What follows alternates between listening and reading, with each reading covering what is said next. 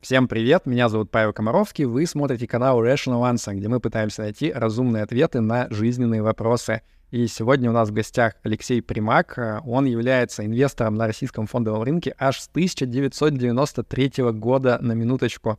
Успел поработать в разных компаниях, Тройка Диалог, Атон, Альфа-Банк, а также является основателем первого финансового технологического института. Я правильно назвал или по-другому называется? Институт финансово-инвестиционных технологий, это я такое хитрое название придумал, не выговоришь так просто.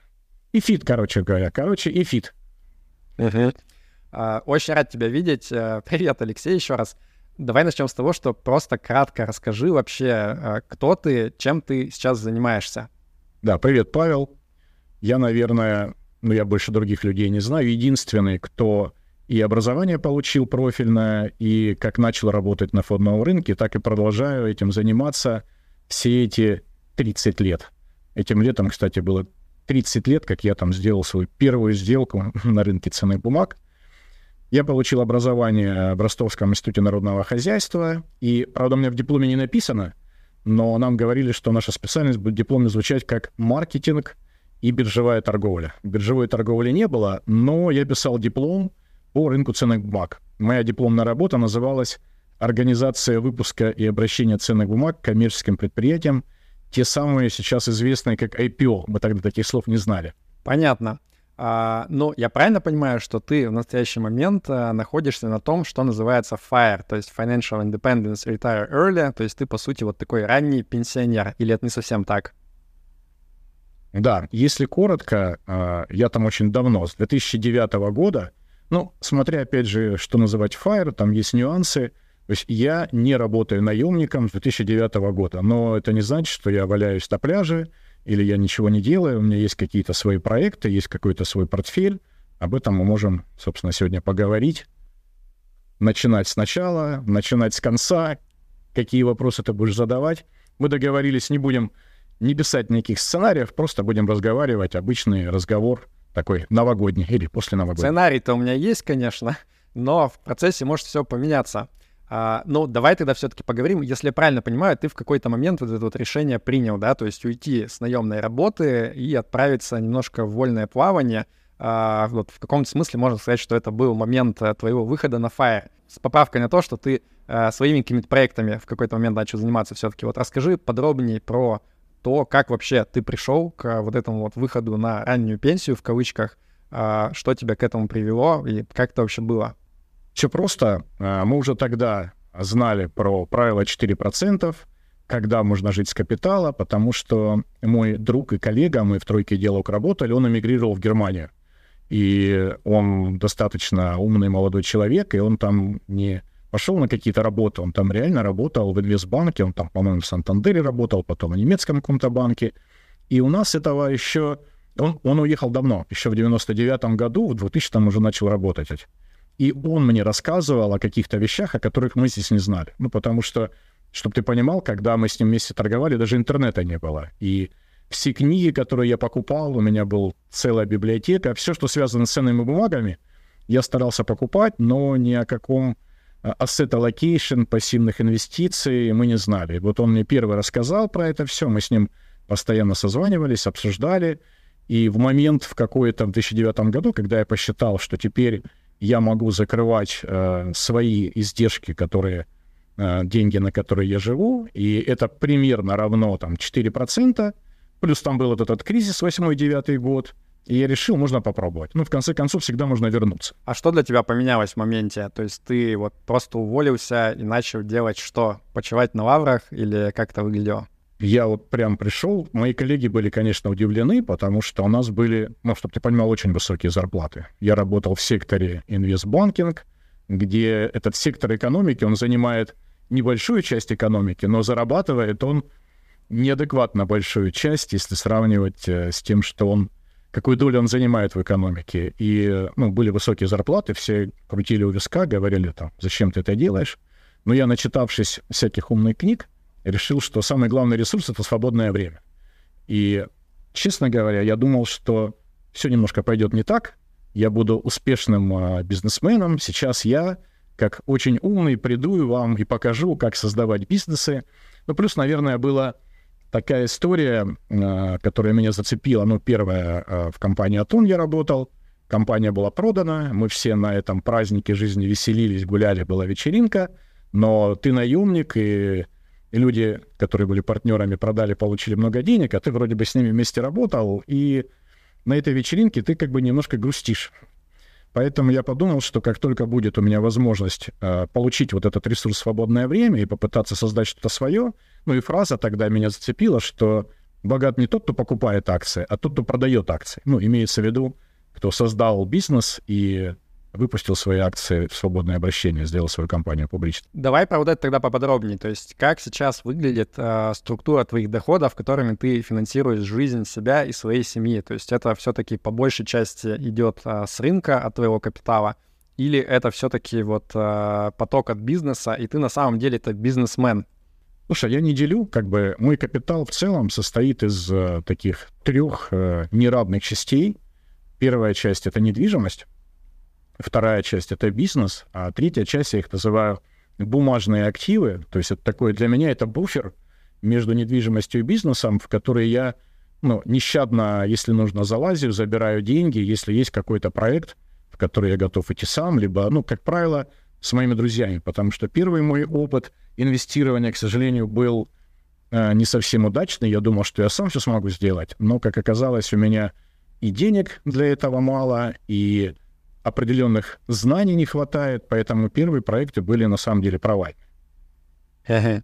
А как ты принял такое решение вот именно в бизнес вкладывать? Потому что есть же такое мнение среди как раз тех, кто интересуется Fire, что типа вот же у тебя есть фондовый рынок, туда в ценные бумаги все вкладывай, за тебя там с бизнесом разберутся, что куда э, дальше инвестировать, а ты будешь, значит, сидеть, дивиденды получать. Почему ты решил пойти по пути вот именно самостоятельно что-то делать в плане бизнеса? Знаешь, вот, э, наверное, это тоже было от того, что мы читали слишком много книг, и я понимал, что единственный актив в этом мире — это как раз-таки бизнес. Только, только бизнес а, решает проблемы, боли своих клиентов, и только бизнес зарабатывает, а уже вот между бизнесом и инвестором находится вот эта инфраструктура, которая, собственно, и пытается отбирать у инвестора по кусочкам его деньги. И когда ты инвестируешь в большие бизнесы, ну, понятно, это у тебя нет низкой базы, ну, то есть ты всегда будешь инвестировать в какие-то чужие бизнесы, и дивиденды тебе будут платить э, только то, что не могут э, спрятать собственники и менеджеры.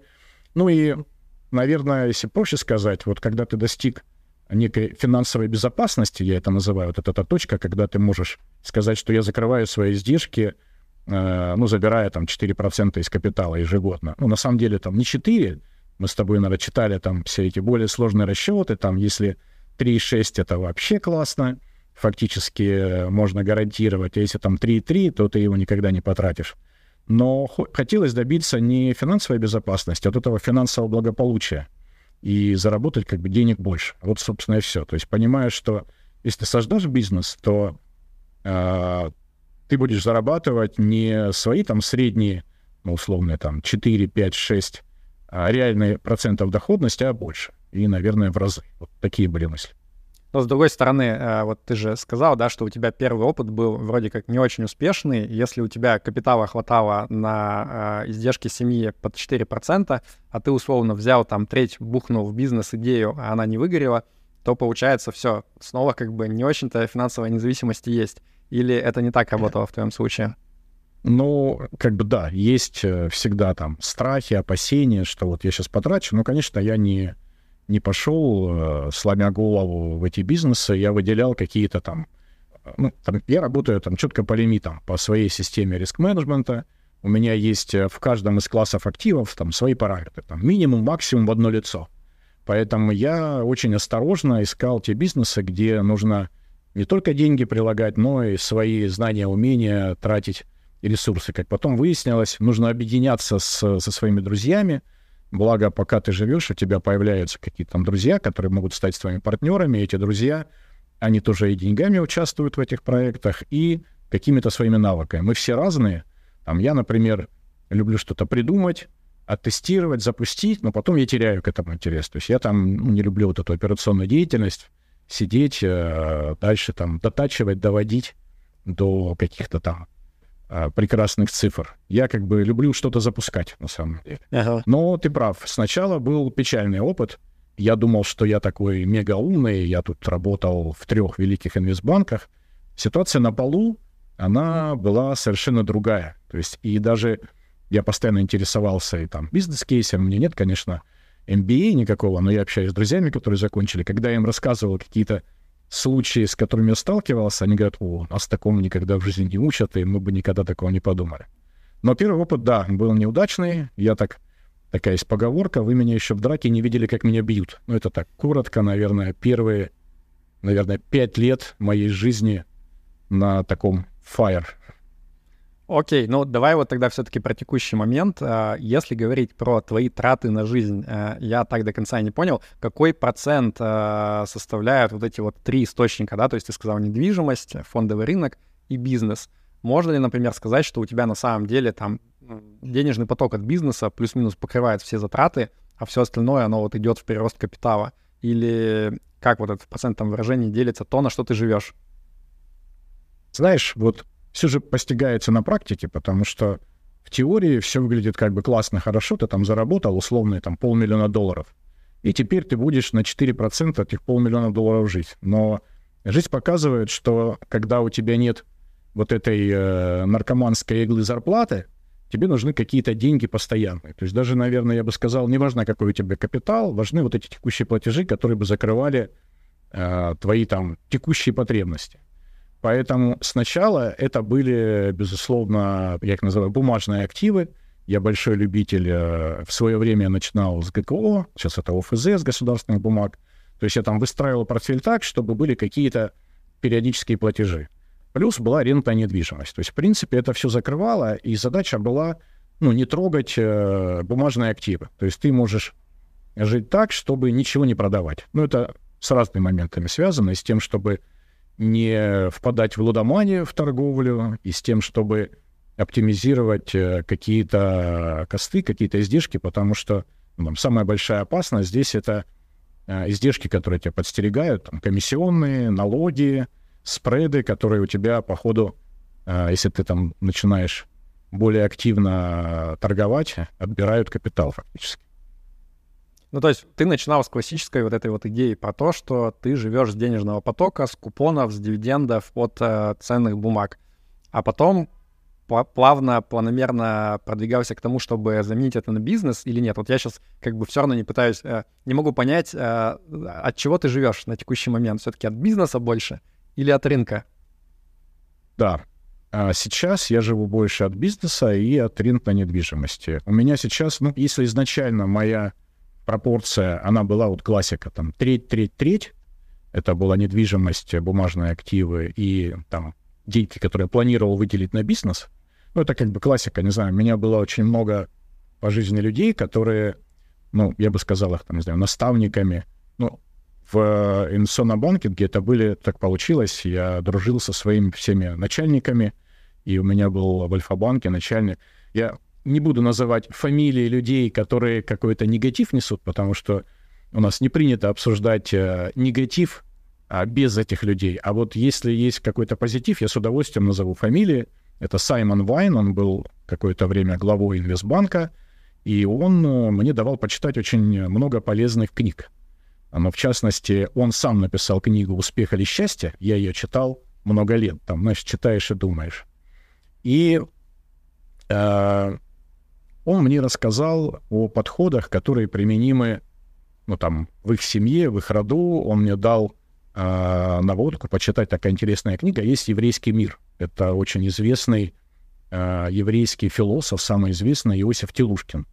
Ну и, соответственно, там классика. То есть как нужно по еврейской практике распределять деньги. То есть треть — это недвижимость, треть — это бизнес, а треть — это какие-то накопления, ну что сейчас это бумажные активы. Собственно, я вот этот перенял подход и до сих пор стараюсь его применять. Правда, сейчас у меня доля бумажных активов сильно ужалась, потому что я из них вытащил достаточную часть денег на бизнес.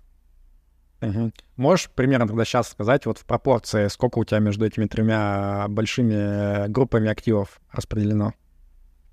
Сейчас в бумажных активах у меня, наверное, ну, чуть больше 10%, из которых половина заморожена.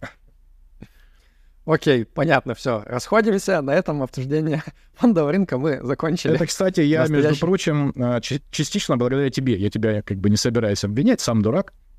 Вот, но я когда там мучился, что происходит у нас там в начале 22 года, я посмотрел, ну, что-то неправильно, давай-ка я спрячусь золото, ну, и не сделал домашнюю работу, то есть не стал изучать, э, какие сейчас есть инструменты в моменте, потому что был увлечен там другими э, делами, заботами, и просто купил вместо золота фенексовских, э, фенексовского фонда, и до сих пор с ним благополучно сижу, хотя надеялся, что через полгодика год на эти деньги я запущу там один проект. Я был э, в идее.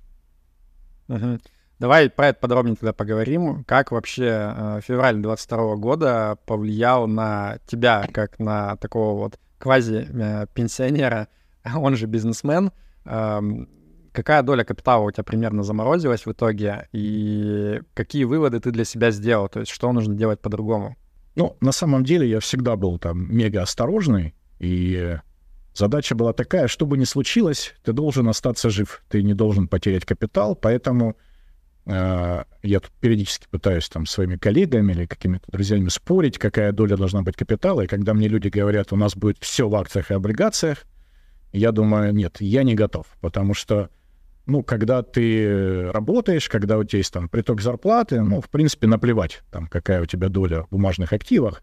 Особенно, когда ты находишься там в активной стадии, вот ты активно проповедуешь там тему человеческий капитал, которая мне тоже нравится, да, и когда у тебя твой человеческий капитал на пике, в разгаре, и ты стоишь как, э, как сам человек, условно говоря, что ты еще можешь работать 20-30 лет, ты еще растешь, и даже если ты сейчас там в моменте потерял какие-то свои все сбережения, ну, ничего страшного. Встали, отряхнулись и пошли дальше зарабатывать. Когда тебе там полтинник, ну, наверное, ты уже думаешь, как бы не очень хочется идти стряхнуть э, пыль с резюме и опять искать работу, потому что кто-то взял и заморозил твои активы. Но в целом, конечно, там твой вопрос, как бы я понял, все было очень негативно, потому что надо было бежать и что-то думать. Вот, например, тот институт, который ты назвал, не будем его рекламировать, а дата открытия его была 1 марта 22 года. То есть вообще идеальный тайминг. И наверное, только этой осенью опять, наверное, образование, образованием стали как-то интересоваться. Вот очень неудачный тайминг. Могу сказать, мы пересидели, э, заморозив, что летом никто образованием не занимается. Второе открытие у нас, не поверишь, было на 1 октября. Сразу скажи, когда третье открытие, чтобы мы готовились, э, шортили да, там все, это я тебе скажу, что это самый популярный вопрос, когда я рассказываю о том, как мы открывались. Вот. Но, э, к сожалению или к счастью, мы эту дату открытия уже проскочили. Мы спокойно открылись э, в начале 23 года, и вот мы, наверное, так год, ну, как сказать, работаем. Мы абсолютно... Это называется умными словами. Я тоже люблю стартапы, я знаю, ты тоже интересуешься этой темой. Есть модное слово «пивот». Мы полностью поменяли концепцию, потому что изначально наша идея была готовить кадры для индустрии. Ну, так как я из индустрии, я, конечно, хорошо все это знаю, и на момент, наверное, где-то вот 20-21 год в индустрии наметилась такая серьезная проблема джинов, ну, то есть начинающих специалистов. А, были какие-то звезды, и были какие-то люди, которые э, ничего не знали, не понимали. И все говорили, нам нужны умные, толковые, с хорошим образованием, но подготовленные с практической точки зрения специалисты, которые готовы за небольшую работу много работать. Давайте нам таких. И, собственно, это и была наша идея. Мы думали, что 75% нашей выручки — это будет именно подготовка кадров для индустрии. Мы подготовили курсы а, риск-менеджер, а, аналитик, а, продавец, там, трейдер, комплайенс, бэк-офицер. Все эти... Мы очень с моим партнером тщательно готовимся всегда. Это была подготовка фактически полтора года. Как выяснилось, э, в современном мире и в современном техе этого делать не надо, потому что я вот совсем недавно был в Ереване, а мы пытались там с местной биржей заключить договоры с местными банками, я встретил человека, который был правой рукой Аяза Шабуддинова, наверное, всем известного. Я ему рассказал нашу историю, он говорит, слушай, ты как-то не так делаешь. Мы сначала продавали а потом, если продали, делали продукт. Я говорю, окей, понял, да, мы потратили полтора года зря. Как говорится, секрет успеха продал, сделал продукт в тюрьму, если нехорошо шутить по поводу Аяза. Ну ладно, давай все-таки про тебя лично. Бизнес как бы это отдельный вопрос, да? А, мы про это позже поговорим, может быть. А мне интересно все-таки про тебя. Вот если я правильно тебя услышал, у тебя какая-то, ну, относительно существенная часть заблокировалась а, вот как раз в ETF Finex на золото, да? Какой вывод ты сделал? Что не надо, когда ты вышел на пенсию, больше 10% капитала иметь в бумажных активах?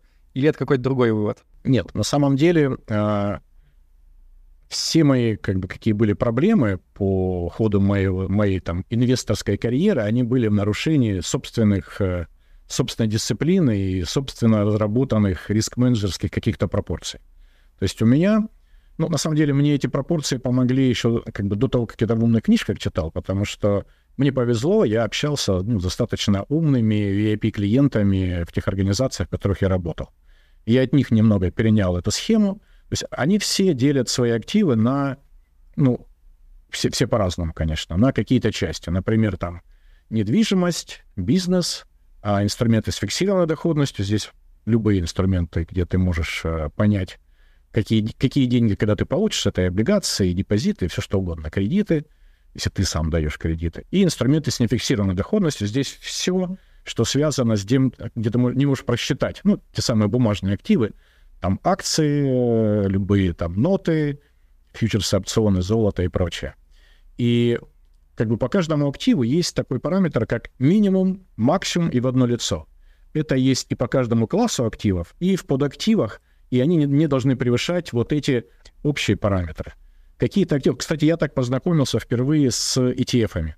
Когда я впервые о них узнал и положил их в портфель, я им присвоил коэффициент 2 вот к своему показателю максимум в одно лицо. То есть я тогда думал, ну, как вот с ETF быть? Все-таки там есть, я знаю, инфраструктурные риски, которых я всегда опасался. Но в итоге э, ETF заняли со временем там достаточно большую часть портфеля. Но, к сожалению, там следующая ошибка, когда тебе нужны деньги, но ты интуитивно продаешь то, что хорошо выросло, а не то, что упало. То, что упало, ты оставляешь в портфеле. Со временем я Spider подраспродал, потому что он слишком хорошо рос. Uh-huh. Но тем не менее, смотри, вот а, ты сказал, что у тебя сейчас меньше 10% в бумажных активах. Для меня это звучит так, да, что, типа, при... ну, реально, нет смысла туда вкладываться. 10% это в масштабе капитала, Нет, смотри, если было... честно, ну, ничто, можно было, сказать. Было, было всегда больше. Объясню почему. Просто именно вот за последние два года появилось два интересных бизнеса, которые я затеял. Это вот институт, и мы начали строить, тоже я тебе присылал неоднократно фотографии, мы начали строить такие микродома для краткосрочной аренды. То есть так получилось, что за последние два года туда нужны были деньги, и они были, естественно, вытащены вот из этого буфера, который, когда ты ну, запускаешь бизнес, ты должен туда сначала инвестировать, конечно, свои деньги. И только потом, когда ты понимаешь уже, как устроена бизнес-модель, ты можешь пойти и привлекать туда там, инвесторов и денежных партнеров. Я сначала сильно жалел об этом, потому что были очень хорошие годы, вот после пандемии, там, 20-21, я думаю, ну, блин, зачем же я вытащил столько денег, Потом я немножко повеселел, думаю, как хорошо, что я вытащил столько денег. Но потом, э, к сожалению, эта ситуация затянулась. Я, я думал, что этот кризис будет достаточно быстро. И сейчас, ну, как обычно это было, там, 98 год, там, не успели испугаться, все было окей. Там, 2008 год тоже не успели испугаться, ну, все, в общем-то, восстановилось. То сейчас уже два года, и, ну, в бизнесе не все хорошо. Ну, то есть понятно, что немного там пропал спрос, немножко там прошла там другая переориентация. Вот, в частности, вот эти микродома мы заморозили проект вот этой осенью, потому что просто нет продаж. То есть мы успели произвести там пять домиков, а, три продали, два оставили себе, поставили, они там сдаются в аренду, но это совершенно там небольшие деньги — вот, поэтому этот бизнес работает, когда ты хотя бы... Там, Слушай, ну а, а тебя не пугает? Вот просто для меня звучит так, что у тебя, значит, все было рассчитано, все было разложено по разным корзинам, потом в какой-то момент ты там одну из корзин достаточно серьезно опустошаешь, вкладываешь в бизнесы, ну и там два бизнеса, они реально вполне могут не взлететь. Вот, ну, как ты сказал, да, там ситуация в экономике сложная, э, там тот же самый институт, да, несколько раз нужно было перезапускать. Ну, то есть всегда есть риск, когда ты делаешь какой-то бизнес-проект, что что-то пойдет не так. И в итоге у тебя, по сути, вот эти деньги, они просто в каком-то смысле сгорят. И дальше вопрос, как бы, что дальше делать, как бы, на что жить, грубо говоря. Uh, у тебя есть какое-то Но это же как в стартапах. Там же воронка, ты должен э, делать как бы несколько проектов, и даже если там 90-80% закроется, один как бы может влететь и покрыть все эти издержки. Вот, например, а музыкальный бизнес, в котором я очень много лет, там почти 10, он уже самостоятельный, нормальный, у него есть какая-то оценка, и э, его можно продать за реальные деньги. И просто сейчас ты не можешь... А, я не могу сказать, сколько он стоит, ну, потому что, да, он там... Можно по последней оценке там 2018 года сказать, что да, он стоит нормальных денег, и он за это время не ухудшился, только улучшился. Или у меня, например, есть производство пищевых продуктов, вот там как раз-таки все хорошо, там выручка растет, и пришли наконец-то люди, которые говорят, давайте мы вам дадим денег, чтобы масштабироваться. Это возможно? Возможно. Мы сейчас ведем переговоры, пытаемся посчитать, какая оценка. Ну и, в принципе, если говорить о перспективах, сейчас очень сильно снизилась планка по выходу на рынок. Если ты знаешь, сейчас на бирже можно выйти, начиная там со 120 миллионов рублей выручки, и мы там к этому цифре подходим. И сейчас и маркетинг дешевле стоит, благодаря, кстати, блогерам. Теперь не у инвестбанков монополия на свою клиентскую базу, а ты можешь просто благодаря блогерам э, сообщить о своем предприятии, и они просто смогут поучаствовать, тем более, что у всех сейчас есть куча приложений. То есть если раньше у людей было одно, и я всех уговаривал, откройте второй брокерский счет для безопасности обязательно, то сейчас, когда началось все перемещения, у всех по 4-5 брокерских счетов, и даже если там Тинькофф не добавит эту акцию к себе в портфель, то там условно Сбербанк или там Freedom Finance добавит. Ну, то есть, я по в сути... немного ухожу. Да-да. Давай, Если ты, правильно ты меня понял, поправляй. Если правильно тебя понял, ты просто подходишь к инвестированию в бизнесы с точки зрения того же самого портфельного подхода, да, то есть ты говоришь, у меня будет там условно десяток разных бизнесов, да, из них там треть, скорее всего, обанкротится условно, а треть будет середнячком, и вот как бы несколько, они будут прям хорошими такими э, кэш-коровами, и я в худшем случае на них смогу продолжать жить. Правильно понял твою идею? Ну, в принципе, да, но если еще там уточнить, то, наверное, можно вспомнить там слова Баффета того же, да, что диверсификацией занимается тот, кто не понимает, что делает. И если ты изначально все очень хорошо изучил, там провел research, я всегда люблю а, изучить хорошо рынок, понять, где тут твоя ниша, как ты можешь здесь зарабатывать, если у тебя достаточно денег на развитие, если у тебя партнеры, которые каждый закрывают какую-то там свою сторону, ну, и у тебя еще при этом есть хотя бы опыт там лет 10, ну, наверное, вряд ли пропорция будет э, очень плохая с точки зрения там, сколько бизнесов закрылось и сколько не закрылось. Ну, я не бизнесмен, я тут не берусь судить. Из первых принципов я почему-то подозреваю, что все-таки элемент удачи там, скорее всего, существенный какой-то есть. Но спорить тут с тобой точно не буду. Ты явно больше меня в этом разбираешься. А, у меня вопрос другой. Вот, а, ну, я знаю многие люди, кто начинают, например, один бизнес делать, и многие говорят, что, блин, да я никогда столько не работал, вот когда я был наемным работником, как я начал работать, а, когда свой бизнес начал поднимать.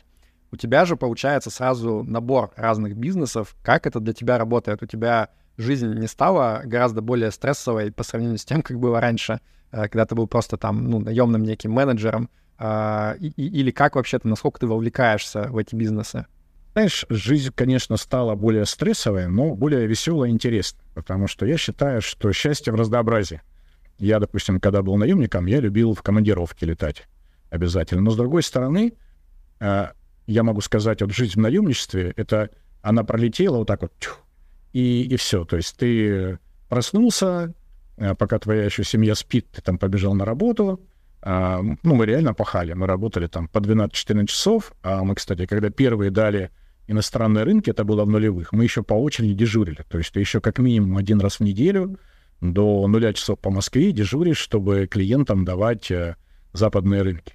Поэтому вот этот период времени, он был такой, знаешь, ты его не помнишь. И плюс еще и там ребенок без тебя вырос старший, ты с ним мало общался — Здесь все-таки, да, более стрессово, но более интересно. Если, отвечая на твой вопрос, как ты в нем участвуешь, вот, например, у нас есть производство пищевых продуктов, ну, я реально первые там два, почти три года только этим занимался. Мне даже пришлось там, уехать в свой родной город и пройти все этапы, то есть от того, чтобы постоять на конвейере, как устроена бухгалтерия, как осуществляются продажи, и там было ну, какое-то нереальное количество кейсов, которые ни в одной бизнес-школе тебе не расскажут, потому что ты реально понял, как работают издержки, как формируется выручка, почему не надо один товар возить на машинах, нужно возить 40, чтобы издержки размазывались на 40 товаров. В итоге мы от этого отказались, пришлось договариваться там с местным крупным большим хлебозаводом о сотрудничестве. Ну, то есть там было много всего веселого и интересного. И несколько раз, да, мы были там на грани закрытия, когда наших, э, нашей выручки не хватало на то, чтобы покрывать издержки. Ну, там пару раз доносили денег, потому что была перспектива. В итоге сейчас это все нормально работает. Ну, то есть э, ты операционно вот в моменте как бы не вовлекаешься, да? Операционно... Это делают наемные люди. Да, ну, я как э, бывший э, инвестбанкир отвечаю сейчас за общение. Вот сейчас с инвесторами общаемся.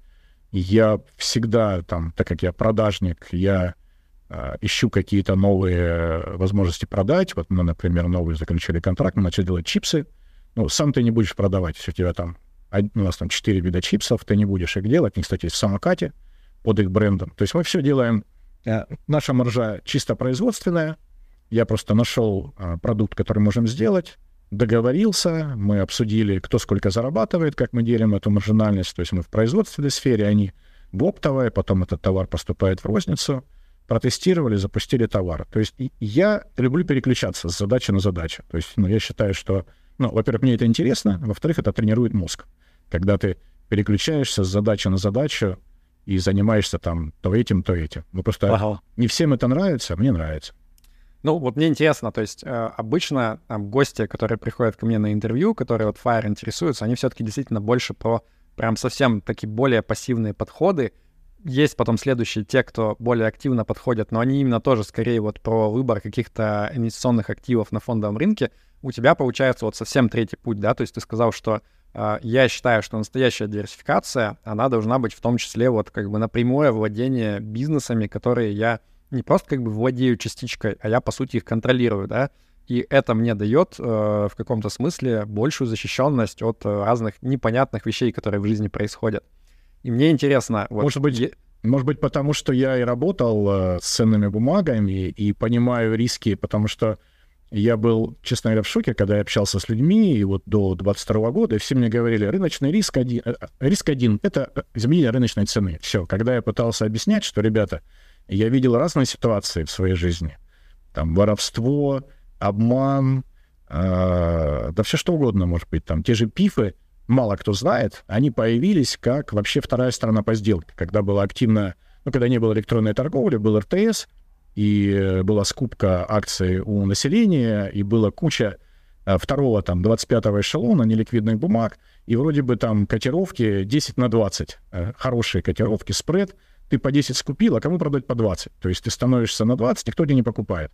Отлично, а давайте соберем коллективные инвестиции и им будем продавать по 20. Это изначально, на самом деле, это была первая идея пифов, но потом просто повезло, что все это выросло, и то, что было куплено по 20, стоило там 40, 50, 60, 100. А если бы все осталось на том же уровне, ну, так бы и стояли котировки там 10 на 20. Ну, это отдельный вопрос, да. В принципе, институциональные инвесторы, они как бы часто делают рынок, да, позволяют тебе сделки делать. Но э, мы поговорим, кстати, отдельно про вот все эти инфраструктурные риски. Тебя, если не ошибаюсь, Сергей Спирин забанил в чате в конце 22 года за обсуждение инфраструктурных рисков. Правильно помню? Нет, он, он забанил тебя. Меня он просто удалил все мои сообщения. А, окей. Ну, на самом деле, тогда э, я решил... То есть у меня... Я всегда все люблю изучать. И я вот сейчас сделал research по блогерам. Если хочешь, я пришлю. Мы проанализировали всех крупных блогеров, кто как привлекает клиентов, какие тексты рекламные дает. Тексты, конечно, ужасны. То есть, чтобы привлекать себе подписчиков, нужно ну, такую дичь писать там. Последний шанс э, подписаться. Завтра закрываю свой телеграм-канал. Тот, кто сейчас там зайдет, первые 10 останутся навечно, ну и так далее. Ты сам это все знаешь. Вот и тогда э, я тоже интересовался, кто, ну, про рынок образования, кто чем занимается.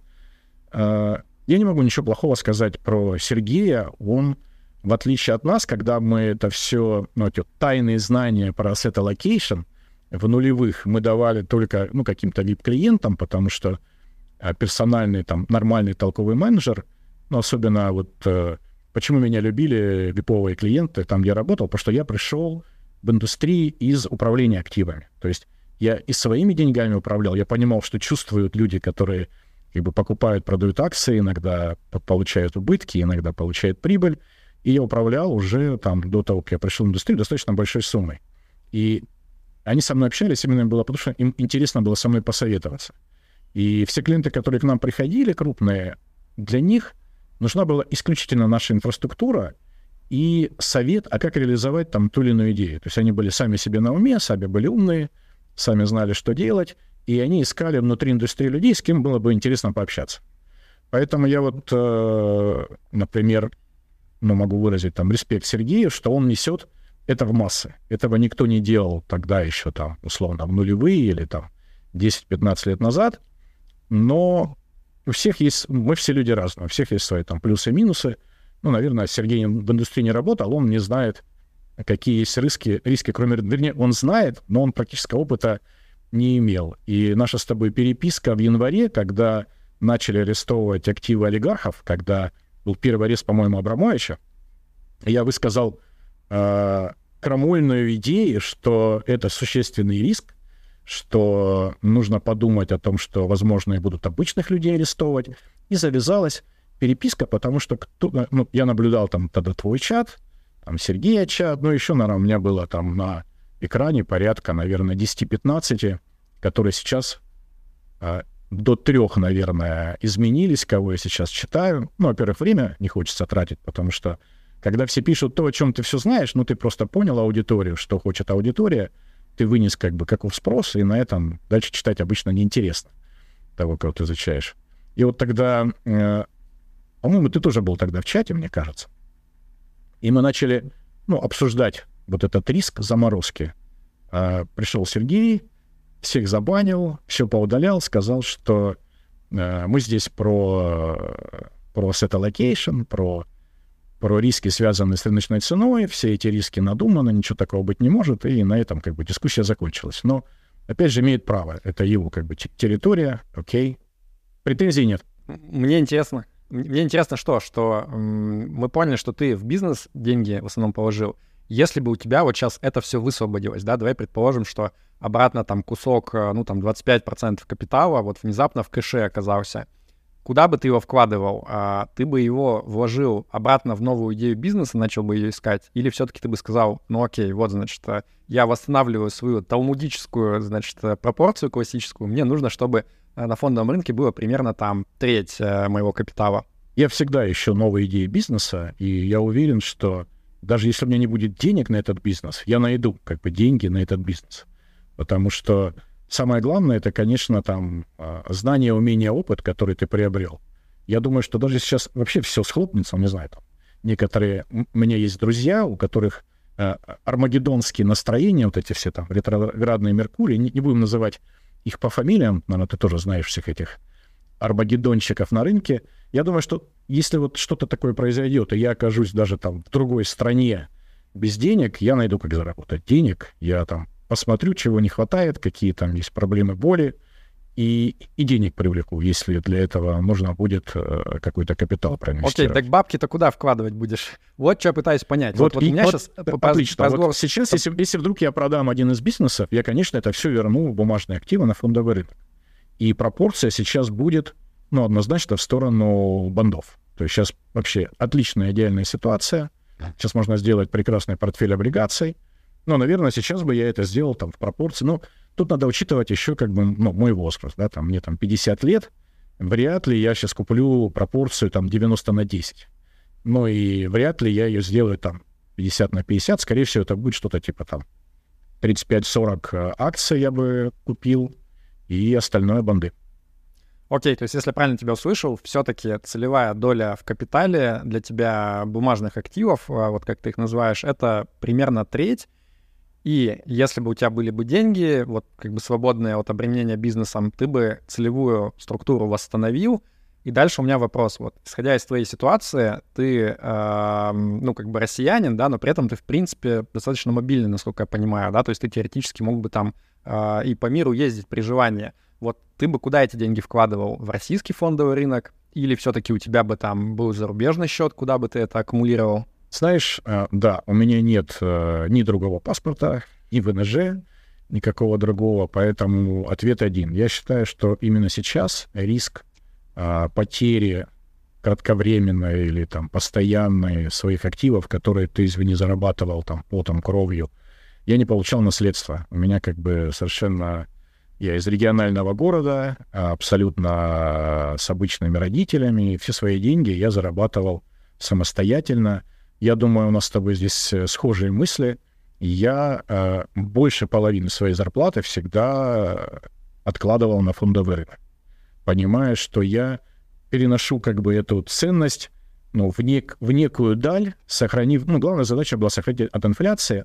Ну, повезет, заработал, окей. Ну, там, годы были хорошие, повезло зарабатывать, потому что в нулевые был ну, очень хороший бурный рост, и поэтому все произошло ну, несколько быстрее, чем я ожидал. Я думал, что ну, как бы планы были там 40-45 лет уйти на пенсию. Ну, получилось уйти в 36. Ну, классно.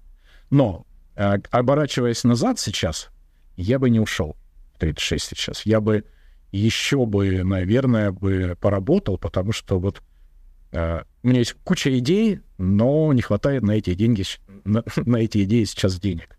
Я бы еще поработал в найме. Но я, но я не отрицаю, кстати, что я могу туда вернуться, потому что ну, меня на рынке очень многие знают, может быть, там для там я не такой известный, как там Мовчан, Коган и так далее, хотя всех их знаю, со всеми ими работал. Есть такая тусовка на фондовом рынке, где все друг друга знают, все немножко друг друга там стебут, издеваются, там надсмехаются, но все равно как бы плохого не говорят, потому что все понимают, что вот, вот есть там мошенники, мы с ними вообще не общаемся, это не рукопожатные люди.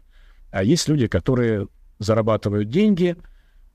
Как зарабатывают, там отдельный вопрос. Я знаю, что ты не все как бы способы зарабатывать деньги поддерживаешь. Я тоже не поддерживаю. Я не поддерживаю вот эти все торговля сигналами и прочие дела. Когда мне мой маркетолог сказал, давай делать вот так, вот давать такую рекламу, я говорю, нет, лучше мы не будем зарабатывать или будем зарабатывать мало, но вот туда опускаться мы не будем. И ко мне, на самом деле, постоянно возвращаются с какими-то предложениями. И вот пометуя, что я такой получил небольшой стресс, что люди продали компанию и, и счастливо празднуют со мной, а я наемник, вот я, э, наверное, если будет интересное предложение, которое мне нравится, там идея с перспективой какой-то, плюс я там буду партнер с какой-то долей, ну, наверное, существенной, я вполне допускаю, что я еще там молод, и я могу уйти в найм. Но это должна быть тема, которая мне интересна. Вот сейчас мне интересны там две темы, как asset management по-новому построить, ну, сделать такую мини-революцию, как в своем брокерже произошла в asset management. У нас все равно не хватает ни ETF, ни нормальных продуктов э, в asset management. Были у нас ETF, скажут люди но закончилось все печально с ними. Я про другое хочу спросить. Э, ну, да, вот продолжить хочу мысль на самом деле. То есть, если я тебя правильно услышал, ты сказал, что вот у тебя нет там ни ВНЖ, ни паспорта другой страны, поэтому фондовый рынок только Россия, только на родине Поэтому я считаю, что сейчас а, нужно просто на какое-то время, не знаю, на какое-то, да, ты теряешь, ты получаешь а, страновой риск одной страны, да, ты ограничен в инструментах, ты ограничен, ты получаешь валютный риск, потому что ты сейчас ограничен а, в маневре в валюте. Но я тебе могу привести другой пример. Мой друг, мы дружим там много, 30 лет, вот у него диверсификация вообще в одном маленьком городе. И он прекрасно себя чувствует, живет. Он а, живет в городе, в котором население, по-моему, 15 или 20 тысяч, но у него там торговый бизнес, у него там он молодец, он как предприниматель то есть предпринимательский ум, он находит всегда какие-то интересные штуки. Я вот, я вот таких людей как бы люблю учиться. Вот мой партнер по музыкальному бизнесу настоящий предприниматель. Я иногда, ну там, в шоке от его решений, от его выводов. Он достаточно парень жесткий, можно назвать, как его зовут, Дмитрий Пангаев. Он достаточно известный бизнесмен. И я у него многому учился. Также я многому учился от моего друга, который в этом маленьком городке вот простой пример. Там было две таких параллельных улицы в центре маленького городка. Он покупает участок между этими улицами и делает там буквально такой микроторговый центр. Строит из, условно, как там маленькая Икея, и получается, что, что люди, им удобно не обходить там вокруг, там, через какую-то там другую улицу. Они просто через этот торговый центр проходили в центр города. И он получил отличный трафик, у него там самая дорогая аренда, в этом его помещении, и помимо его там реальных бизнесов, у него он теперь еще и рантье. Причем он это все сделал за кредит ВТБ. Давай все-таки про фондовый рынок. Да. Мне интересно, вот я знаю многих людей, кто в похожей ситуации с тобой, они говорят, ну да, у меня там нет а, паспорта другой страны, а, а, там страшно без него инвестировать, не знаю, там у зарубежного брокера через зарубежные счета, значит, мне нужно организовать гражданство себе. И, в принципе, там люди с капиталом а, достаточно существенным, они обычно могут а, найти какую-то возможность это сделать. Мне интересно, почему ты вот как бы не пошел в эту сторону, а ты сделал вывод все-таки, окей, бог с ней, со страновой диверсификацией, все у меня будет в России. Я считаю, что поступить боржоми, да, то есть э, вот я не помню, кто сказал, что нужно, нужно не планировать, ну, нужно не, не прогнозировать, что будет дальше, а нужно готовиться к тому, что будет дальше. Вот готовиться к тому, что ты сказал, нужно было задолго до, то есть где-нибудь там лет 15 назад. И, как ты понимаешь, у меня есть куча знакомых, друзей а, в разном состоянии. Я жил и в Риге, я жил и в, а, в Стамбуле, я жил в Нью-Йорке, и у меня там куча друзей разных. И в Лондоне, кстати, я жил какое-то время. И сейчас есть проблемы не только у тех, кто сейчас получает там БНЖ или паспорта, сейчас даже есть проблемы, кто давно получил мои друзья, у них э, паспорт UK а, с 2012 года, чтобы ты понимал. И у них есть проблемы, потому что в паспорте написано место рождения. И причем э, сначала проблем было больше у, ну, это семейная пара, у э, моего друга, потому что у него написано место рождения, там, Советский Союз, не знаю что. Ну, короче, у него написан город и страна. И он не смог там сделать определенный платеж, у него заблокировали деньги и расторгли договор а, банк в UK расторг договор, он там бегал, искал, кто же возьмет, а теперь от, где ему можно открыть счет. Они это обошли тем, что у его супруги место рождения не Россия, а, ну, условно скажем, Фергана, да, это какое-то время прокатывало, а теперь они сделали даже такую веточку, окей, Советский Союз с, раз, с разбитием республик, то есть ты сейчас даже имеешь проблемы, если у тебя паспорт 2012 года, и еще там написано не Россия и не русский город в месте рождения. То есть такое тоже, тоже есть. Окей, понятно. Давай тогда вот про портфель, да, то есть ты сказал, что если бы были бы существенные деньги, ты бы их инвестировал внутри России. Если я правильно запомнил, примерно там э, под 60-70% ну, больше, облигаций ОФЗ. Fixed income, да. Угу, а остаток акции. А, под э, ОФЗ ты имеешь в виду именно рублевые активы. То есть вот ты не рассматриваешь, есть же там всякие еще валютные облигации, э, которые а. привязаны к долларам, к евро, есть даже юаневые. Вот как ты на все это смотришь? Да, я бы, конечно, добавил, но, в принципе, я сторонник всегда того, что ты должен э, инвестировать там в той валюте, в которой у тебя есть ну, какие-то обратные платежи, твои издержки, либо там твои инвестиции в бизнес. И когда, то есть, ну, глупо брать на себя какой-то дополнительный валютный риск. Он может как в твою сторону пойти, так и против тебя пойти. Ну, то есть если у тебя, ну, условно, тебе нужно, ты зарабатываешь на каком-то арбитраже, ну, то есть, условно, ты разместился, и ты зарабатываешь там миллион рублей, а занял ты эти деньги, под, там, тебе нужно отдать там 800 тысяч рублей, ну, там, обычный арбитраж.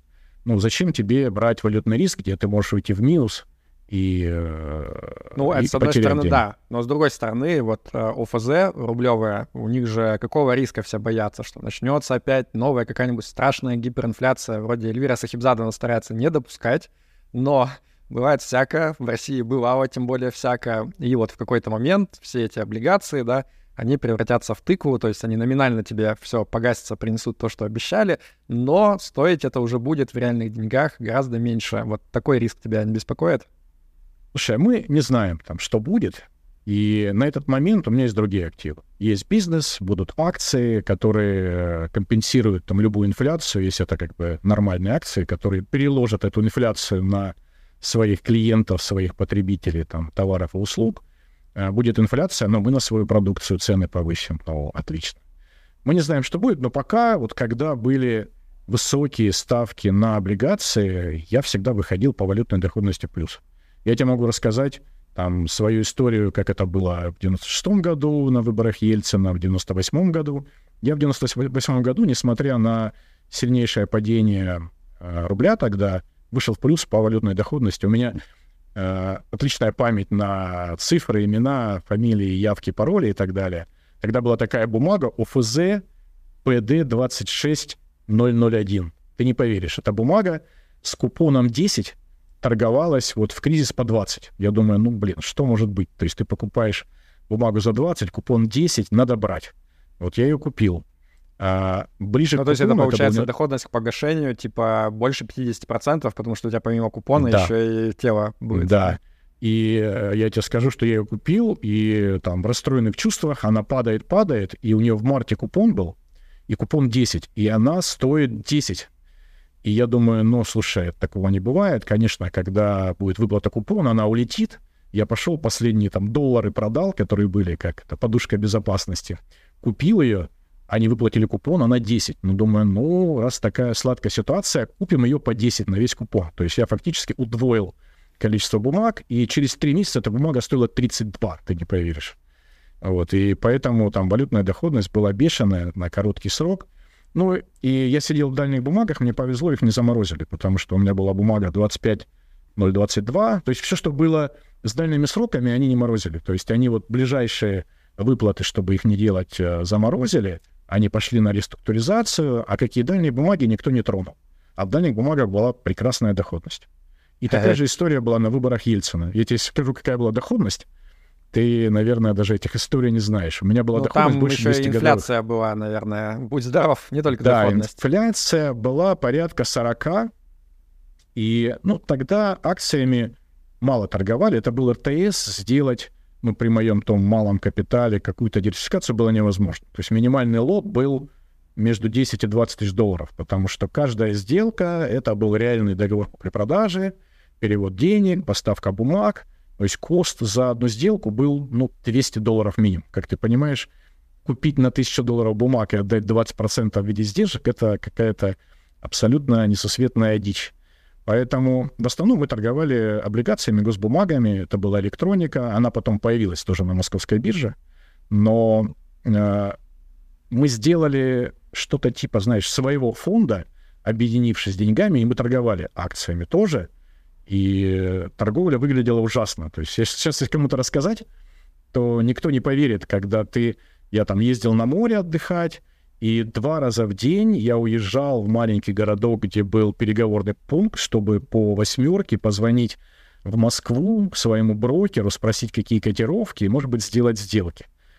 Но, с другой стороны, вот то, что сейчас все упростилось, интернет, это, с одной стороны, круто, а с другой стороны, с точки зрения психологии, я абсолютно уверен, это создает такую иллюзию контроля.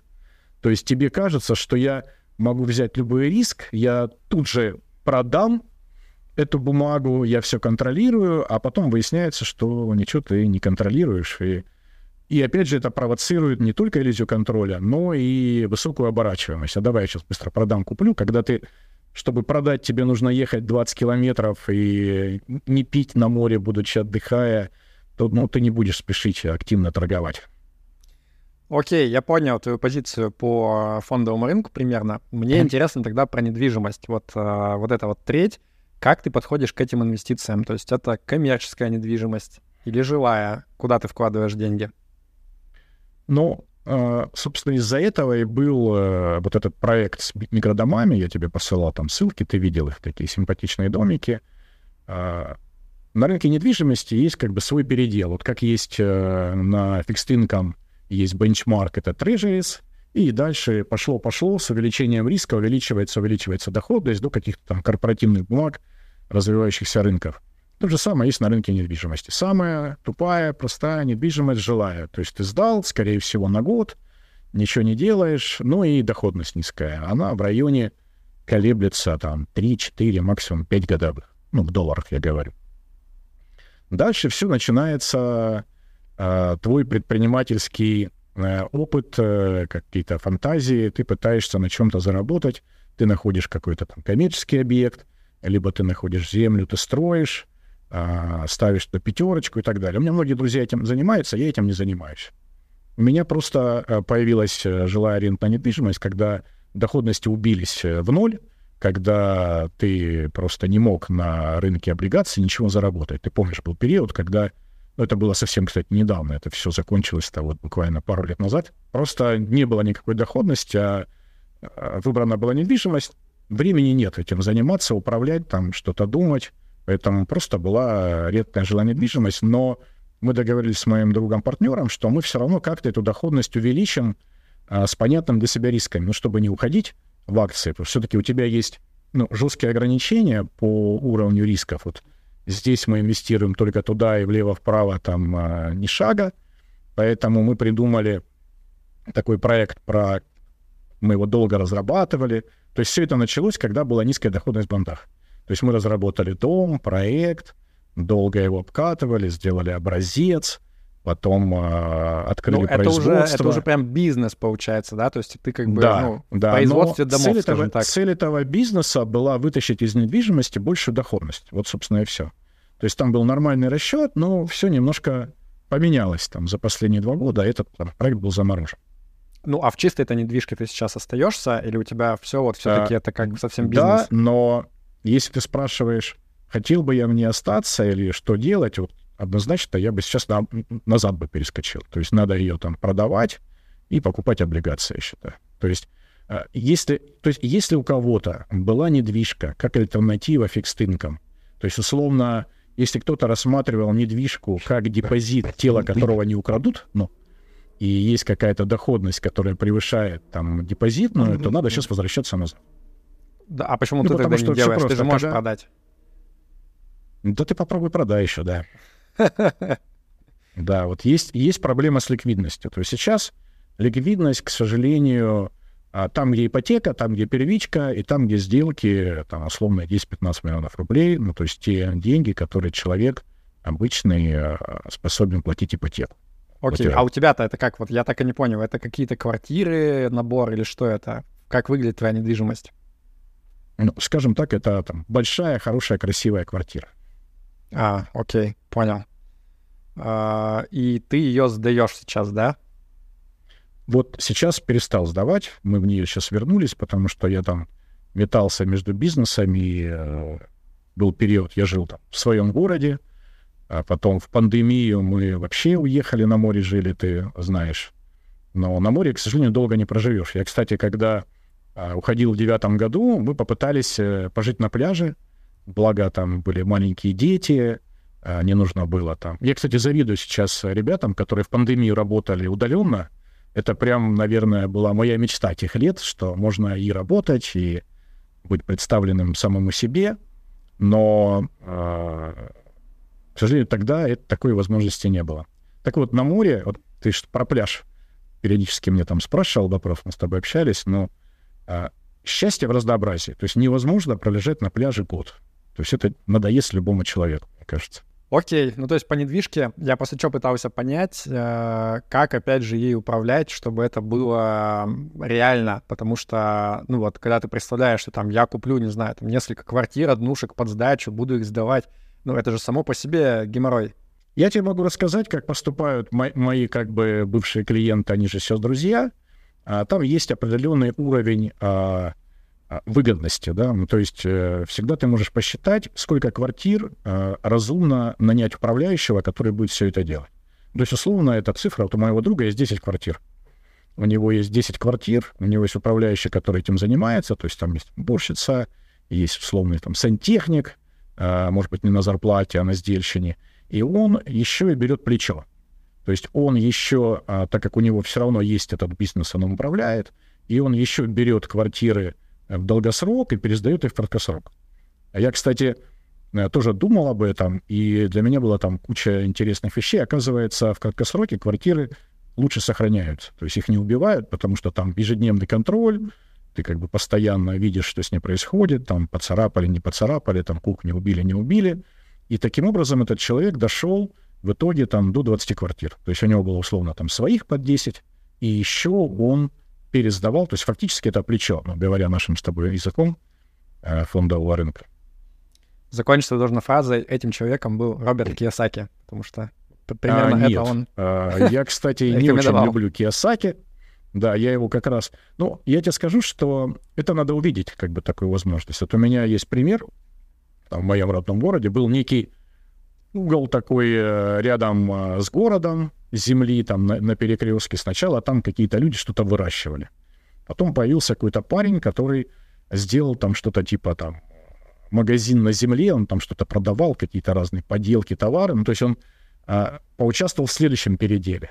Потом появились люди, которые там построили какие-то киоски. Ну, то есть эти люди перекупили, поставили киоски и начали... И каждый последующий, он вынимает все больше и больше денежный поток с этого куска земли. Потом в итоге там построили дом. Ну, то есть это вот, вот эта цепочка, ну, наверное, лучше эту цепочку вот меня всегда удивляли. Я когда работал, я общался ну, с реальными бизнесменами, и я наблюдал, как из какого-то актива, каждый раз прикладывая какое-то свое предпринимательское видение, там плюс деньги, плюс какие-то знания, и каждый раз этот актив дорожает, дорожает и дорожает. Вот пример был, мы много э, работали с Казахстаном, но там сначала а, появилось некое месторождение, там наши клиенты купили, не знали, что с ним делать. Потом оно стоило, там, условно, миллион долларов. Стоил этот кусок месторождения. Потом а, его перекупил другой человек, который уже был реальным нефтяником. Не просто он купил якобы там есть там недоказанный запас, уже пришел реально нефтяник, пробурил первую скважину, окей, там оказалась нефть, и эти запасы он а, там документально зафиксировал. Как это фиксируется? Это берется некий ореол, там, я не помню, там в радиусе 10 метров вокруг этой скважины, и вот это вот, ну, типа, там, доказывают, там, пробовали вот такие запасы. И он это продал уже там на несколько миллионов дороже. Появился следующий человек, который пробурил еще две дырки, и тогда твои а, пробовали запасы, они не вокруг каждой этой дырочки, они объединяют все эти как бы скважины уже. Теперь у тебя появилось больше доказанных запасов. Теперь этот кусок земли стоит еще дороже. Следующий пришел человек, который проложил там небольшую ветку, возможно, он был э, как-то там заинтересо... заинтересовал в этом железную дорогу, он прожил ветку к железной дороге. То есть теперь ты можешь... Ну, там сначала был человек, который реально это не добыл, то есть уже она Окей, есть там дальше. Я понял идею. Ты понимаешь, да, к чему я веду? А в конце, а, а мы что делали? А мы эту компанию, когда она уже начала добывать маленькую нефть, мы уже для нее купили а, оболочку канадскую, запихали туда эти активы, и когда эта уже компания торговалась на Торонто, у нее капитализация была еще больше. И эту компанию в итоге купил там условный Лукойл, внутри на балансе которого, который там большая публичная компания, оценка вот этого бизнеса стала по другим коэффициентам еще больше. И это как бы цепочка там такой бизнес-идеи. Ну, это если там сумбурно я коротко рассказал. Надеюсь, наши слушатели нас поймут. Важный вопрос давай задам. Мы с тобой не обсудили. Что с криптой? Есть ли крипта в твоем портфеле? Потому что вот это же как раз э, никто ничего не заблокирует. На блокчейне все висит. Не спрашивает, какой у тебя паспорт. Да, не заблокируется, но и можно потерять. То есть, если вдруг ты там забыл пароли, у тебя навернется телефон, ты с паспортом не придешь как бы в Сбербанк и не скажешь, что у меня тут у вас счет, а я потерял к нему доступ верните, пожалуйста. С криптой все просто. Я не считаю крипту активом. Ну, то есть, ну, это как бы из, в моем понимании, да, если... То есть технология блокчейн прекрасная, я в ней там разбирался, мы даже ее применили в нашем музыкальном бизнесе, если хочешь, потом, потом подробно расскажу. А мы вернули часть контента назад э, в оборот э, через смарт-контракт. То есть фактически мы стали таким escrow-агентом, когда есть какой-то конфликт внутри правообладателя. Ну, это сложная тема, не будем о ней говорить. Для меня крипта — это не актив. То есть, э, в отличие от... То есть, созидает, создает деньги, создает ценность только бизнес. И э, моя там философия, идея, ты должен, если ты там сам не можешь создать бизнес, ты должен к этому чужому бизнесу прислониться и идти с ним долго счастливо, пока этот бизнес хороший, этот бизнес в виде дивидендов либо в виде роста капитализации делится с тобой своими успехами. Ну, вот ты же при этом золото вкладываешь.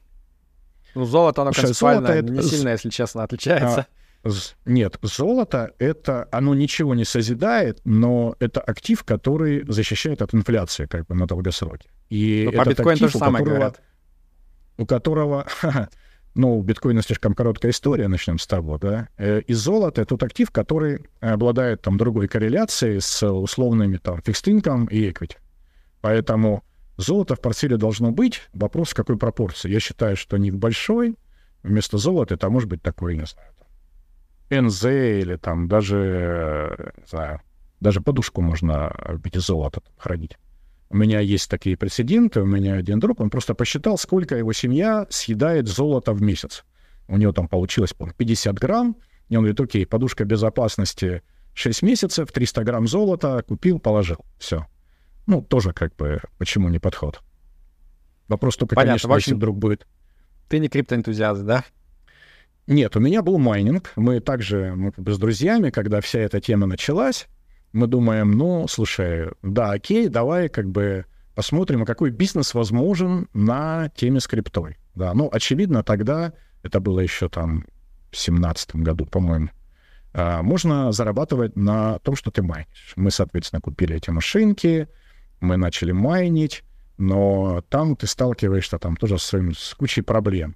Ну, то есть у тебя должно быть там помещение, человек, который этим следит, какой-то айтишник, там, не знаю, там машинки ломаются, останавливаются, потом летом жарко, нужно было купить кондиционер. Ну, то есть всегда есть некий минимум, но ниже которого ты не можешь этим бизнесом заниматься. Мы не готовы были туда столько вкладывать, поэтому мы пытались с этим, что подорожала электроэнергия. То есть у тебя еще должен быть ресурс электроэнергии, если ты находишься в городе, но это фактически ты работаешь на грани рентабельности. А с, там, с тем малым объемом мы не миллиардеры, там, не великие бизнесмены, мы не можем уехать там в Иркутск, и пристроиться к какой-нибудь там дешевой электроэнергии или в Грузии как. Короче говоря, а, мы попытались как-то это дело а, увеличить рентабельность. Тогда были популярны, не знаю, сейчас есть или нет, я просто этим занимаюсь, пулы такие были.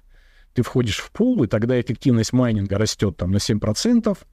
Мы в этот пул вошли, но э, не знали про риски. То есть нужно было майнить и сразу забирать. А ребята, с которыми мы ушли в пул, через два месяца сбежали, совсем намайненным, и фактически мы там два месяца жгли электроэнергию за бесплатно. И в 2018 году, когда был этот всплеск, мы э, решили, все, мы, ну, то есть этот бизнес не интересен, мы его закрываем, мы все продали, и благодаря этому всплеску мы ушли в ноль, ну, чтобы ты понимал, что там машинки продали, там два раза дешевле и так далее. Потом, поэтому, да, крипта — это хорошо, крипта должна быть, крипта должна быть для на всякий случай, когда ты вдруг оказался где-то в каком-то городе, у тебя нет карт, у тебя нет ничего, ты всегда найдешь, как э, не умереть с голоду в любой стране. Особенно, наверное, там, где ты находишься, или в Грузии, или ну, там, не, не в тех странах, где это все жестко запрещено. На Кипре никаких проблем не умереть с голоду с криптой, и в Грузии тоже. Я думаю, что сложно найти страну в мире, где прям э, серьезные проблемы будут от наличия крипты. А, в смысле, что нельзя ну, будет наличку вот это очень, это очень серьезная проблема, потому что у меня многие друзья, вот, э, то есть мы не занимаемся, это все, все равно петупично эти все эти переводы, все друг другу бросают на карту деньги, а потом uh, у людей блокируют счета, и uh, я не представляю, как люди там оперируют Наличка. суммами. Наличкой как... все делают. Но наличка — это уже мы вернулись там в 90-е со всеми сопутствующими рисками и прочими-прочими. Ну, это вот. да. Окей. У меня несколько Наличка вопросов не, еще. Не, не интересно. Но вот я был в Грузии, кстати, целый месяц. Мы с тобой, кстати, тоже, по-моему, общались, я тебе там фотографии бросал. Вот там на каждом углу вот эти криптообменки, я прям удивился, насколько у них этот бизнес продвинутый. У меня там мои бывшие клиенты, у них тоже свой банк, и они всем этим занимаются, и, и они майнят, кстати. У них есть свои гидры, и у них прямо там они пристраиваются прямо рядышком и занимаются майнингом. Понятно.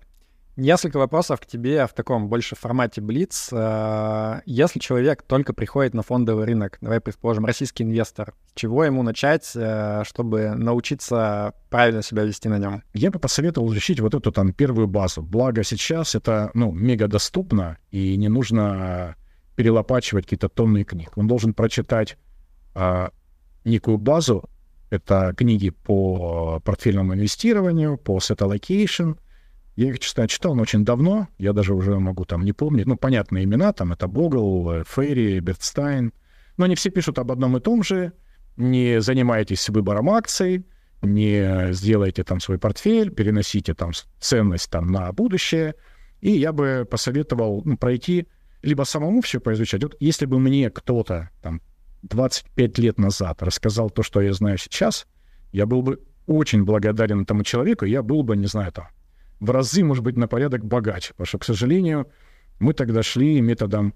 Я только с Форексом не был связан, мне было понятно, что Форекс нельзя трогать, и моего, моих мозгов тогда хватило там 25-30 лет назад не трогать Форекс. Но все свои ошибки я сделал сам.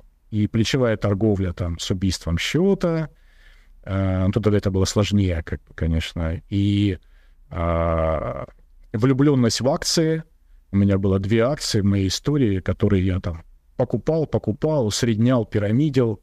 К сожалению, э, несмотря на то, что я читал книги по поведенческим финансам, и я понимал, что э, люди в зоне прибыли склонны риски сокращать, а в зоне убытков наращивать, и так делать нельзя, но я все равно пирамидил. Это Ситибанк, не знаю, знаешь ты эту историю или нет, как он падал, и Барри Голд. Это две моих боли, в которых я тоже нарушил свою дисциплину и засунул по денег больше, чем должен был засунуть, и потерял там денег. Не все, к счастью, эти компании не обанкротились, но было очень больно, особенно в Ситибанке, когда он там с 30 упал до, до доллара.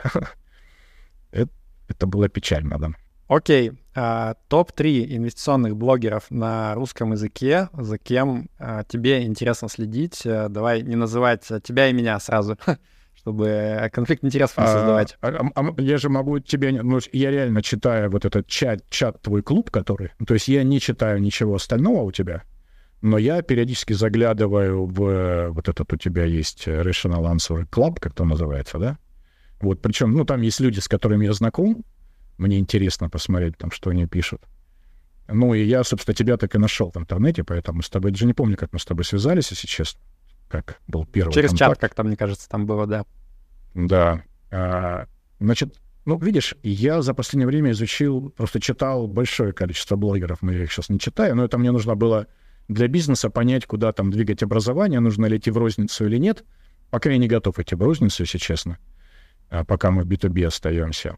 И а, я нашел интересного парня, я не знаю, ты знаешь, нет, подписан, его а, чат называется Таурен. Его зовут Егор. У него а, ну, достаточно большой канал, там 50 тысяч подписчиков. Он прям пишет а, такой очень краткий фундаментальный анализ, которого мне достаточно. То есть он там берет компанию, там коротко описывает компания, коротко описывает, у него нет много там сообщений. Со Смартлаба, по-моему, да, парень? А, да, я его видел. Я, кстати, был на всех блогерских, блогерских тусовках этой осенью, ты не поверишь. А мой партнер по образованию сказал, ну смотри, там люди какие-то нереальные деньги зарабатывают, какие-то у них нереальные выручки, ты должен все это изучить. И я как бы пошел, и реально я был на всех блогерских тусовках этой, этой осенью. Я был на смарт-лабе впервые в своей жизни. Я, честно говоря, поражен масштабом. Я, ну, я слышал, конечно, про Smart-Lab. Я был знаком с Тимофеем, который когда-то брал у меня интервью по РБК. То есть мы делали первое IPO России РБК, и нам за это поставили целую камеру онлайн. И мы несколько раз в день подходили к камере, рассказывали, что происходит на рынке. И там самый популярный главный ведущий был Тимофей Мартынов — который задавал нам какие-то там всякие разные смешные вопросы. Вот, и сейчас Smart это какой-то нереальный масштаб, там было порядка двух тысяч человек, и меня иногда удивляют, конечно, когда выходит какой-нибудь блогер, я понимаю его бэкграунд, его окружают люди и спрашивают, «Газпром-то покупать или продавать?» Ну, что интересно, он им отвечает как бы на эти вопросы. Мне всегда было интересно. Потом я был на всех остальных мероприятиях, но я познакомился с нормальными ребятами. Там вот мы с Назаром познакомились, там еще с, неск- с несколькими ребятами, у них ну, нормальный, здравый подход, э, мы поговорили, обсудили какие-то вещи. Мне там понравились несколько ребят, безусловно. Так вот, вот Таурен, да, я опять ухожу, извини, в сторону. А, Егор, он молодой, ему всего там 26 лет, с ним интересно общаться. Что я еще читаю? А, я читаю иногда блогеров для того, чтобы понять аудиторию. Вот иногда это нужно. Я читаю иногда моего бывшего коллегу, подчиненного, ты, наверное, знаешь, блогера, есть такой Андрей Верников. Это чистая там спекулянская тема, но иногда интересно почитать, э, что люди думают, делают. А, кого я читаю регулярно? Да, ну окей, я думаю, списка будет Нет, достаточно. на самом деле, я тебе скажу, вот по моему характеру, я стараюсь ничего не читать, ни нового. То есть если я что-то покупаю, делаю портфель, этот шум очень сильно отвлекает. Вот меня в свое время в пандемию, там, Андрей Мовчанов, который ждал вот э, еще одной волны падения, сейчас еще раз упадем. Я думаю, ну, Андрей уважаемый человек, там мой бывший биг босс, наверное, я тоже подожду, а потом понял, что, ну, все бывают неправы. И я могу сказать, что мы не читаем. У меня есть пару чатов, где мы, ну, как бы там есть разные люди, мы общаемся. Это один чат, он очень старый, мы, мы общаемся на тему фондового рынка. Один ну, чат свежий в пандемию. Да, закрытый чат, там в одном 10 человек, в одном 12. Плюс мы со своими бывшими коллегами очень часто встречаемся, иногда отдыхаем. Я знаю, ты не любишь Евгения Когана. Не, не знаю. А, кстати, я Маркова, мне понравился... Вот Марков, мне очень понравился его YouTube. Мне не нравится, я не читал, конечно, его книги. Я вообще, э, ну, не могу сказать, что я единственный человек на трейдинг-деске. Потому что у нас трейдинг-деск, чтобы ты представлял, это шесть э, молодых людей, агрессивных, которые каждый с каждым конкурируют и бросаются стульями, ругаются матом.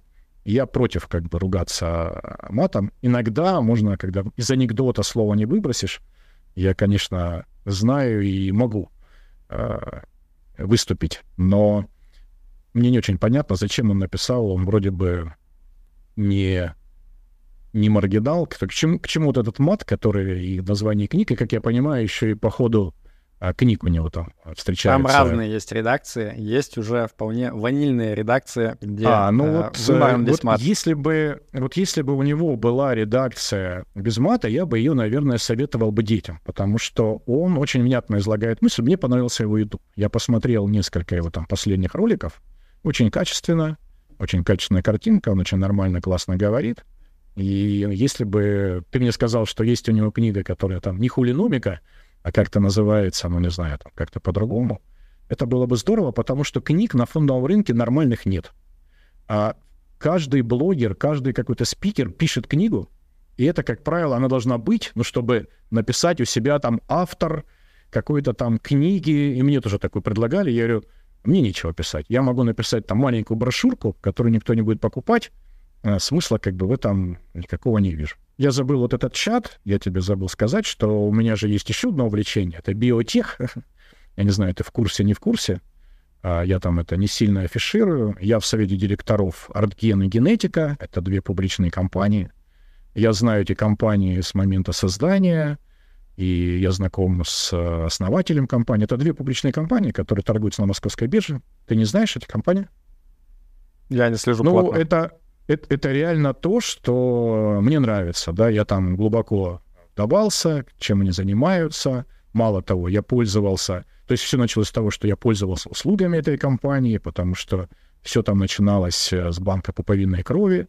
Ну, условно, когда женщина рожает, приезжает там медсестра, забирает пуповинную кровь, они из нее вырабатывают стволовые клетки, закладывают на хранение. Я для собственника этой компании э, многие там вещи делал. То есть я там фактически такой, как дружеский консультант, который э, благодаря своему опыту может помогать компании ну, в каких-то финансовых вопросах. И поэтому мне, меня туда почетно взяли в совет директоров. Это не наемническая работа. Это мы с собственником созваниваемся там раз в неделю или раз в месяц, или там встречаемся. Но это реально крутая компания. Вот это, а, я тебе скажу, что, может быть, это позвучит пафосно, да, но я считаю, что вот Артур Исаев — это наш Илон Маск. Ну, просто в другой сфере. Он э, реальный медик. Он реально мечтал... Я просто с ним знаком очень давно. Он реально мечтал э, прекратить заниматься всякой фигней, чем мы все занимались, чтобы зарабатывать деньги. Он хотел пойти по медицинской линии, у него семья такая. Он обладает глубочайшей экспертизой в медицине, и при этом он еще и крутой бизнесмен. И если говорить там, ну, наверное, может быть, если подвести итоги нашего разговора, главное — это люди. Я люблю общаться с людьми, и я люблю там, брать у людей лучше, и поэтому книги я читаю какие-то биографичные. То есть, ну, там, в свое время мне понравилась там, книга Прэнсона. Я, кстати, увлекся фондовым рынком американским благодаря книге Эндрю Гроува «Выживают только параноики». Не знаю, знаешь, что эту книгу, Ряд? Я читал. Ну, это как раз вот по, про становление компании Intel, она, может быть, немножко там не сильно интересная, наверное, из-за перевода, но как бы поможет понять суть этого бизнеса. А если говорить о книгах, вот я тогда тебе, ну, меня мысль убегает, извини, это мое такое первое интервью, до этого я только снимал какие-то ролики на Ютубе, которые заранее заучивал, а это такой полный экспромт. А, если говорить о книгах, я а, больше люблю книги а, на стыке художественности и экономики. И вообще я люблю а, безумная история. Кстати, вот появление свободного времени дало мне возможность очень глубоко ковыряться в историю, прочитать там огромное количество книг, там Гумилева. Но если вернуться к нашей теме, то это, конечно, вот Драйзер, трилогия «Финансист Титан Стоик». Это к вопросу о том, как э, э, собственники, менеджеры управляются с э, акционерными компаниями, как они... То есть, если коротко, там куча полезных бизнесовых моментов, как э, не делиться э, с акционерами прибылью, а перебрасывать прибыль на дочерние компании, которые уже тебе там на 100% принадлежат, они не публичные, ну и так далее. Там про всю как бизнес-империю. По-моему, Фрэнк э, Каупервуд, насколько я помню, звали главного героя. Да, ну, предлагаю на этой... художественную литературу. Предлагаю на этой литературной ноте потихоньку закругляться. Я надеюсь, что было всем интересно посмотреть наше интервью. Если у вас будет э, много вопросов к Алексею, мы запишем продолжение, часть номер два, поэтому в комментариях пишите смело. Алексей, тебе спасибо большое за то, что ты нашел время поговорить, поделиться своими мыслями.